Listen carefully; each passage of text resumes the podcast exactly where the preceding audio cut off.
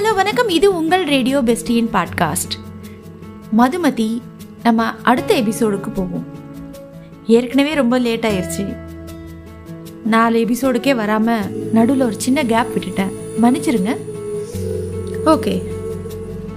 அடுத்த எபிசோடோட டைட்டில் இரண்டாவது மனைவி. பிரபுவின் வெறியையும் ஆவேசத்தையும் மதுமதி சற்றும் பொருட்படுத்தவில்லை. மாறாக மகிழ்ச்சியோடு பாத்தீங்களா? இப்போ நீங்கள் யாரோட ஹெல்ப் இல்லாமல் தானே என்னை பார்த்து வந்திருக்கீங்க? உங்களுக்கு உதவி கூட இல்லை. நான் தள்ளி போனப்போ கூட என்னை விடாம பிடிச்சிட்டீங்க. எப்படி? கண்ணால பார்த்தா இல்லை மற்ற புலன்களாலையா? என்று வினவினாள் மதுமதி அவன் முகத்தில் சிந்தனை பரவியது. அவளை விடுவித்துவிட்டு மெல்ல வாயில் வரை நடந்து சென்று அவளிடம் மீண்டும் திரும்பி வந்தான்.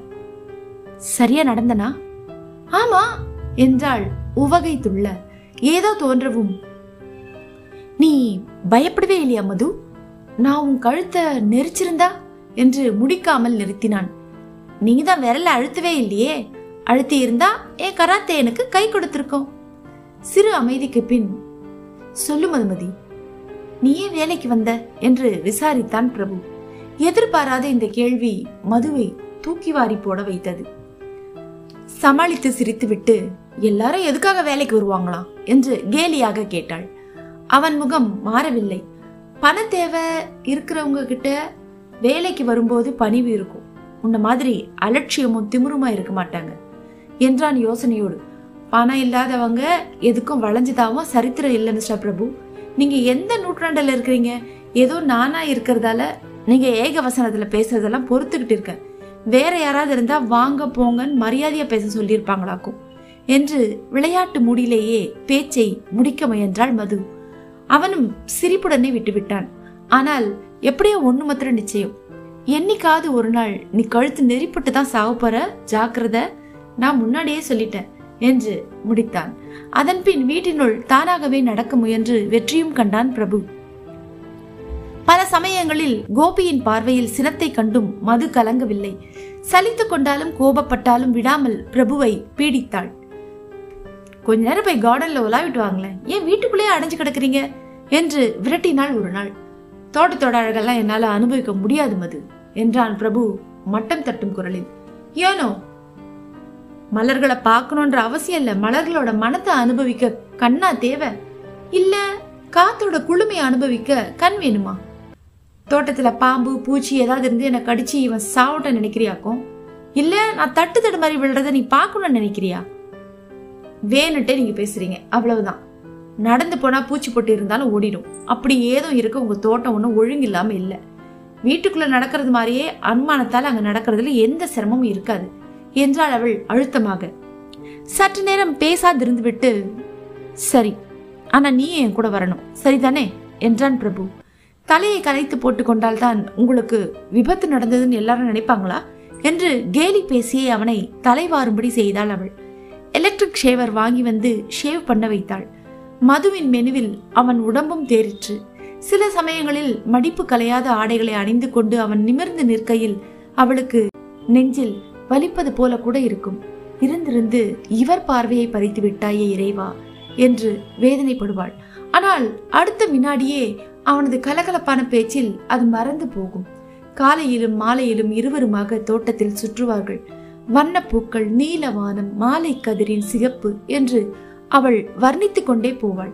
அவன் பிடிவாதத்தால் அடிக்கடி குன்றின் பக்கமும் செல்வது உண்டு. ஆனால் குன்றின் மேல் ஏற மதுமதி சம்மதித்ததே இல்லை. ஒருவேளை தடுமாறி உருண்டால் அவனை காப்பாற்றுவதற்கு தன்னுடைய பலம் போதாது என்பது அவளது பயம். சில சமயங்களில் அவன் தனியாகவும் உலாக போவது உண்டு. ஆனால் சற்று நேரம் தாமதமானால் கூட மது தேடிக்கொண்டு போய்விடுவாள். நான் சின்ன பிள்ளையா தொலைஞ்சு போறதுக்கு? என்று அவன் கேலியாக கேட்டபோதும் அவள் தயங்குவது இல்லை. மெல்ல மெல்ல கோபியோட தேவை அவனுக்கு அவசியம் இல்லாத ஒரு விஷயமா மாறிட்டு வந்தது. அவளுடைய தந்தை விரும்பிய அளவுக்கு பிரபு முழு மனுஷன் ஆகலன்னெல்லாம் முக்கா பாகம் அவன் தேறிட்டான். இதுவே அவளுக்கு பெரிய வெற்றியா தோணுச்சு. இந்த வெற்றியை செயலற்ற ஆத்திரத்துடன் கவனித்து வந்தான் கோபி. ஒருமுறை மதுமதியிடம் ஏத்தி வச்சு ஏனிய உதச்சி தள்ள பார்க்காத பாப்பா அது உனக்கு நல்லதில்ல என்று எச்சரித்தான். கண்கள் சுருங்க அவனை ஒருத்தரம் பார்த்துவிட்டு திரும்பிக் கொண்டாள் மதுமதி. அவன் சினத்துடன் இன்னைக்கு பிரபுவை கைக்குள்ள போட்டு வச்சுட்டதால ஒரே அடியா நீ கர்வப்படாத பொண்ணு. பிரபு பல ரகம் பார்த்தவர். ஒன்னுலலாம் அவர் ஸ்டாண்டர்டா இருக்கிறது கிடையாது. என் துணை இல்லைன்னா உன்னோட பிடியில அவரை அதிக நாள்லாம் தங்க வைக்க முடியாது. அதுக்கு நான் விடவும் மாட்டேன் என்று உரிமினான். காதே கேளாதவள் போல அப்பால் போய்விட்டாள் மது. ஆனால் பிரபுவிடம் கோபி பற்றி அவள் எதுவும் பேசவில்லை. பேசினால் பயன் இருக்குமா என்ற சந்தேகம் ஒருபுறம். மேலும் என்றாவது ஒரு நாள் மதுமதி வந்த வேலையை முடித்துவிட்டு தந்தையிடம் திரும்ப வேண்டியவள். ஆனால் அளவுக்கு உட்பட்டு கோபியை பிரபு காலம் முழுமைக்கும் பயன்படுத்தலாம். அதனால் கோபியை அவன் வெறுக்குமாறு செய்வது தவறு என்று மது நினைத்தாள். புத்தக வேலையும் பிரபுவின் பிடிவாதத்தால் நடக்கத்தான் செய்தது. ஆனால் அவன் விரும்பிய அளவு வேகம் அதில் இல்லை. காரணம் மதுமதிதான் முதல் பகுதியை தந்தி மொழியில் சுருக்கமாக முடித்துவிட்டு அந்த வில்லனுடைய பகுதிக்கு தாவிவிட வேண்டும் என்பது பிரபுவின் விருப்பம். ஆனால் இளம் பருவத்தை பற்றிய நிகழ்ச்சிகள் சுவைப்பட அமையாவிட்டால் பின்பகுதியை யாரும் படிக்க விரும்ப மாட்டார்கள். அதனால் அதையும் விவரமாக எழுத வேண்டும் என்று நாளை கடத்தினாள் மதுமதி. இடையிடையே அவனுடைய விரோதிக்கு வக்காலத்து வாங்கி பேசி பிரபுவின் எரிச்சலையும் கொட்டிக்கொண்டாள் நாளும் கடந்தது. அமைந்த அளவில் பிரபுவின் இளமை பருவம் அவளது கருத்தையும் கவர்ந்தது. வேகம் அவனது பிறப்பிலேயே இருந்தது. பிரபுவின் பெற்றோருக்கு திருமணமான உடனேயே கருவில் உருவாகிவிட்டான். பிறந்ததும் ஏழாம் மாதத்திலேயே அந்த குறை வளர்ச்சியும் தேறி ஒரு ஆண்டிலேயே ஓடி ஆடவும் தொடங்கிவிட்டானாம். நர்சரி பள்ளியில் டயர் உரட்டும் போட்டியில் முதல் பரிசு வாங்கினானாம். இவையெல்லாம் படங்களா அம்மா ஒட்டின போட்டோ ஆல்பத்துல இருக்கு. அப்பா கிட்ட இருந்து அந்த ஆல்பத்தை வாங்கிட்டு வா மது. அங்கங்க போட்டோல கூட நம்ம ஜாயின் பண்ணலாம் என்று அவளை தன் பெற்றோரின் வீட்டுக்கு அனுப்பினான் பிரபு. மதுவுக்கு அது ஒரு மறக்க முடியாத அனுபவம். முன்கூட்டியே பிரீத்திக்கு மது டெலிபோன் செய்திருந்ததால் பிரீத்தி வாசலிலேயே காத்திருந்தாள். பார்த்த உடனேயே அவளை மதுமதிக்கு மிகவும் பிடித்து போயிற்று. பிரீத்திக்கும் அப்படித்தான். முகமெல்லாம் முறுவலாக ஓடி வந்து மதுமதியின் கைகளை பற்றி கொண்டாள் பிரீத்தி. சீக்கிரம் வர்றது நீங்க தானா சொல்லி முப்பது நாள் ஆயிடுச்சு என்று சலுகையாக குற்றம் சாட்டினாள். தந்தைக்கு அறிமுகம் செய்து வைத்தாள். பிரபுவின் ஜாடை அவனது கம்பீரம் வயதின் சிறு தொந்தி. ஆனால் பிரபுவின் பார்வையற்ற கண்ணில் இருந்த பளபளப்பு அவர் கண்களில் இல்லை. ஏதோ உள்ளூர இருக்கும் வலியை மறைக்கும் வெறுமைதான் தெரிந்தது.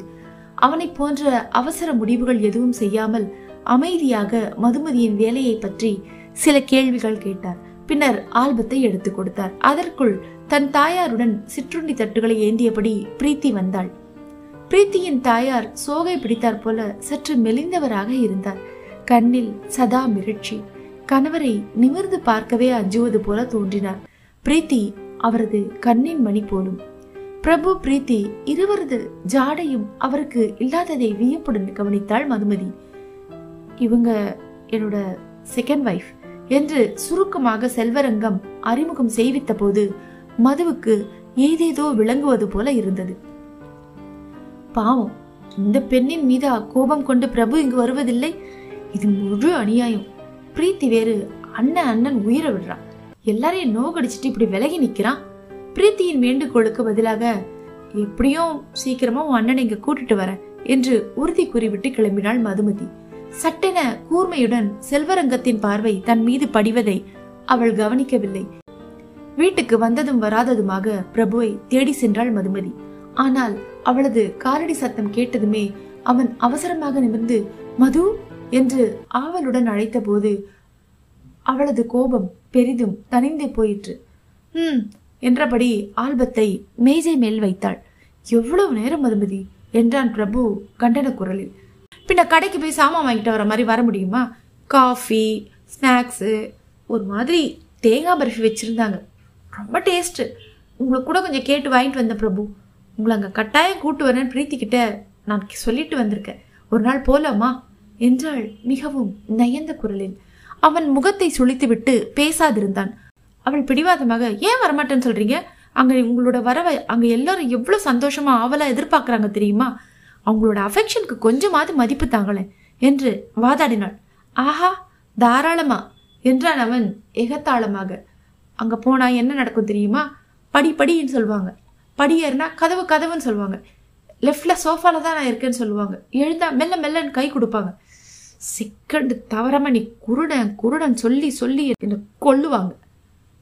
கொஞ்ச நாளைக்கு முன்னாடி வர இதெல்லாம் நீங்க கோபிக்கிட்ட எதிர்பார்த்தீங்க தானே? என்று மடக்கினாள் மதுபதி. அது பணம் கொடுத்து. ஆனால் இது வேற மது. உனக்கு புரியாது. விடு இந்த பேச்ச. ஆனால் அப்படி விட்டு விட அவள் மதுமதி அல்லவே? கொஞ்சம் யோசிச்சு பாருங்க. இதையெல்லாம் அவங்க ஏன் செய்கிறாங்க உங்கள் மேலே இருக்கிற பிரீத்தால தானே? அதுலேயே உங்கள் தங்கச்சி பிரீத்தி அப்படியே முழுக்க முழுக்க உங்கள் மேலே உயிரியே வச்சிட்ருக்கா இந்த மாதிரி நீங்கள் வரமாட்டேன் இப்படிலாம் மறுத்தா அவள் மனசை எவ்வளவு நோகடிக்கிறீங்க தெரியுமா? என்றாள். உனக்கு சம்பளம் கொடுக்கறது வேலை செய்யறதுக்கு தான். என்னை பற்றி பேசுறதுக்கோ சொல்றதுக்கோ இல்லை. என்றான் அவன் உதாசீனத்துடன். இது பாருங்க. வெரி சாரி அது என்னால் முடியாத காரியம்ன்றது மறந்துட்டு பேசுறேன். என்றான் அவன் கசப்பாக கனத்த குரலில். அவளுக்கு கோபம் வந்தது மறுபடியுமா? ஒருவேளை மறந்துட போறேன்னு சொல்லிட்டு எனக்கு ஞாபகப்படுத்துவீங்களாக்கோ இருந்திருந்து உங்ககிட்ட பேச வந்தன. நான் ஒரு முட்டாள் என்று பொறிந்து கொட்டினாள். கரெக்ட் என்றான் அவன் கிண்டலாக. உடனேயே முகத்தை மாற்றிக்கொண்டு கொஞ்சம் பொறு மதுமதி. எனக்கு இந்த மற்ற விஷயங்கள்ல எனக்கு கொஞ்சம் நம்பிக்கை வந்துடட்டும் அப்புறம் பார்க்கலாம் என்றான் சற்றே சமாதானமாக. இந்த அளவாவது இருக்கானே என்று நினைத்தபடி வேலையை தொடங்கினாள் மதுமதி. ஒரு கைக்குள்ள அடைக்கலாம் போல சின்ன தலையோட பஞ்சுக்குள்ள எலி குஞ்சு போல கிடந்த அந்த குழந்தை தான் இப்போ ஆறடி உயரத்துல எதிர்க்க நிக்கிற இந்த மனுஷன் நம்புறது மதுவுக்கு ரொம்ப கஷ்டமாக இருந்தது. வாய் விட்டு தன்னோட வியப்பை அவள் சொல்லிட்டா. அவன் நகைத்தான். நீ கூட சின்ன வயசில் வேற மாதிரி தான் இருந்திருப்ப. குண்டு குண்டா கண்ணங்களோட. மது ஒரு ரெக்வஸ்ட் சொன்ன அடிக்க வரமாட்டே என்றான் பயந்தவன் போல. சொல்லுங்க என்று முருவளித்தாள் அவள்.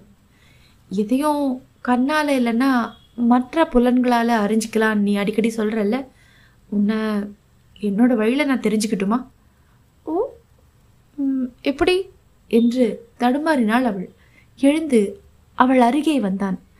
காதால உன் குரலை கேட்குற. கடுமையான வார்த்தைகளை சொல்லும்போதும் ரொம்ப கசப்பாக இருக்கே தவிர மற்றபடி ரொம்ப ஸ்வீட்டாக இருக்கு.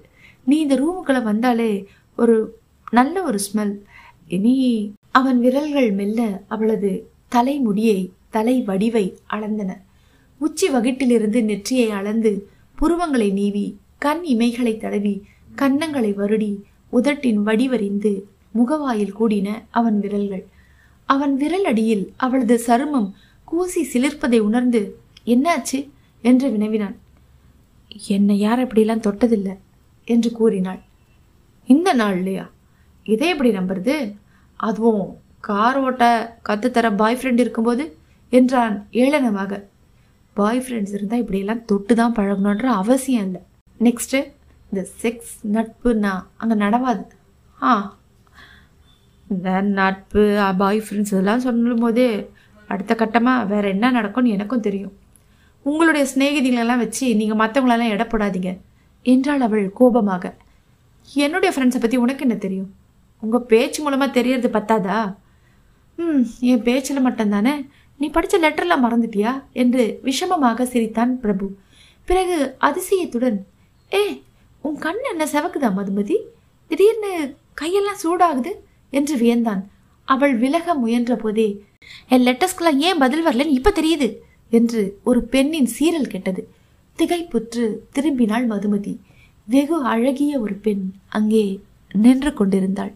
ஹாய் ஹலோ வணக்கம். இது உங்கள் ரேடியோ பெஸ்டியின் பாட்காஸ்ட். நம்ம அத்தியாயம் நிறைவுக்கு வந்துவிட்டோம். மதுமதி பிரபு கூட நெருங்கி பழகுவாங்களா? இல்லை அந்த பழக்கம் எதை நோக்கி செல்லும்? இதை வரப்போகிற எபிசோடில் நம்ம பார்ப்போம் அதுவரை உங்களிடமிருந்து விடைபெறுவது உங்கள் ரேடியோ பெஸ்டி உங்களுடைய ஃபீட்பேக்ஸை radio bestie one at Gmail dot com என்ற முகவரிக்கு எழுதுங்க. நான் காத்திருக்கிறேன். நன்றி வணக்கம்.